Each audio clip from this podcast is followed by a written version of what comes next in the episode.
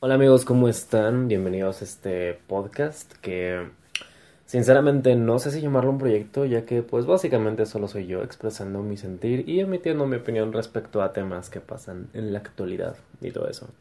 Eh, tampoco tengo un nombre como tal porque pues digamos que esto lo estoy improvisando un poquito y pues siendo honesto siento que terminaré poniéndole algo así como pláticas con Rocha o algo por el estilo. Pero pues si alguien tiene alguna sugerencia, créanme que son bienvenidas. Y pues nada, comencemos.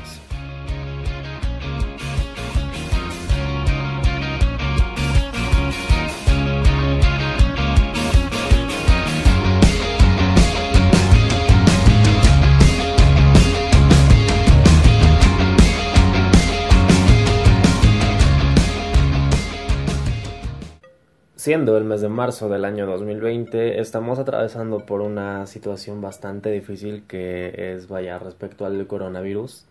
Todos ya saben qué es, ya saben de dónde viene y todo eso. Pero pues todos estamos en cuarentena, o bueno, por lo menos un gran porcentaje de la población.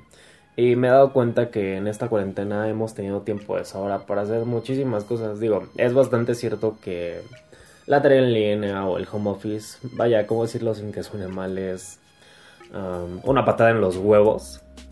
Pero pues venga, no todo es malo. Estaba pidiendo opiniones en Instagram respecto a todo esto y muchas personas me empezaron a decir que han notado que su salud mental se ha deteriorado, pues vaya, por el aislamiento y así. Y muchos ya están descendiendo a la locura, cosa que no se me hace para nada extraña. Pero pues me llegó un mensaje que realmente me llamó la atención y pues decía algo así. Este mensaje es de un amigo que dice que ha tenido varios ataques de ansiedad en los últimos días, pero que cada vez son menores y que ha aprendido a controlarlos. En mi opinión eso está súper, súper cool. ¿Por qué? Pues porque estás aprendiendo a saber qué es lo que te da miedo y qué es lo que puedes hacer para contrarrestarlo. Digo, esta cuarentena es una oportunidad extremadamente buena para conocerte, saber en qué estás mal. Y pues todos podemos mejorar, aunque sea un poquito. Así que puedes ver qué puedes hacer para mejorar. Incluso, no sé, bro, puedes hacer ejercicio, leer ves el libro que tanto has querido, explotar tus talentos y todo eso. Por ejemplo, en mi caso, eh, jamás, bueno, durante todo secundaria y todo eso, me acuerdo que estaba de moda todo ese trip del shuffle y eso. Y siempre quise aprenderlo, pero jamás lo hice. En estos días que he tenido tiempo de sobra, digamos que lo he intentado y no apesto tanto, pero pues digo, aunque es algo tan estúpido, realmente me llena. Y creo que todos deberíamos de saber qué es lo que nos llena. Y pues, venga, o sea, todo eso está en sus manos. Habrá quien le guste pintar, habrá quien le guste, no sé, grafitear, habrá quien le guste cocinar. He visto que a bastantes personas, por alguna razón, algún motivo, les mama cocinar. Pero bueno, en fin, ¿qué quiero decir con esto? Eh, pues muy sencillo. Estamos en una temporada en la que quizá no es de reposo absoluto porque pues básicamente estamos encerrados estudiando o trabajando. Pero todo esto que nos puede pasar y verse afectada en nuestra salud mental, eh, si sabemos canalizar esa energía, podemos hacer cosas realmente buenas. Digo, también puedes hacer cosas como, no sé, ver series o perder el tiempo en YouTube, escuchar todo el álbum del artista que más te guste, pero realmente, ok, este primer semestre del año ya se perdió, pero el siguiente puedes hacerlo con todo y si aprovechas este tiempo que realmente casi nadie está usando productivamente, créeme que vas a estar del otro lado.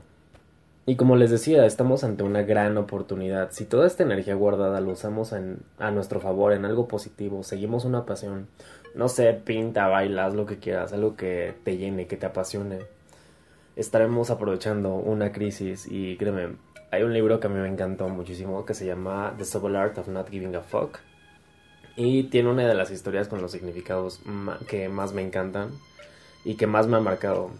Y es que básicamente al hacerte responsable de todo lo que pasa en tu vida, empiezas a liderar tu vida. Lo cual me lleva a otro punto de una situación. Es decir, pasar de una situación de victimismo a una situación de liderazgo. ok, nosotros no controlamos todo lo que sea del COVID-19, el coronavirus y demás, pero algo que sí controlamos es cómo respondemos ante eso. Ok, no controlas que en tu trabajo pues ya te están diciendo que no vayas por el mismo tema del coronavirus, pero lo que sí puedes hacer es, ok, puedo implementar mis tiempos para ser mucho más efectivo y hacer las cosas mejor. Y obviamente quizá no obtener un vaya un reconocimiento por parte de la, de la empresa para la que trabajas o del parte del sector para el que trabajes porque pues es muy sabido que por lo menos en mi país en México eh, que te reconozcan algo está cañón. Pero puedes obtener una gratificación propia excelente. Y recuerden siempre de algo malo viene algo bueno. Por eso les digo podemos aprovechar toda esta este cúmulo de energía que todos tenemos en algo bueno, algo positivo. Para cerrar me gustaría dejarte con algo que posiblemente alguien tiene que escuchar esto, no sé quién, pero alguien lo tiene que escuchar. Y mira, toda crisis es una oportunidad. Y durante esta crisis alguien se va a hundir, pero también alguien se va a volver rico.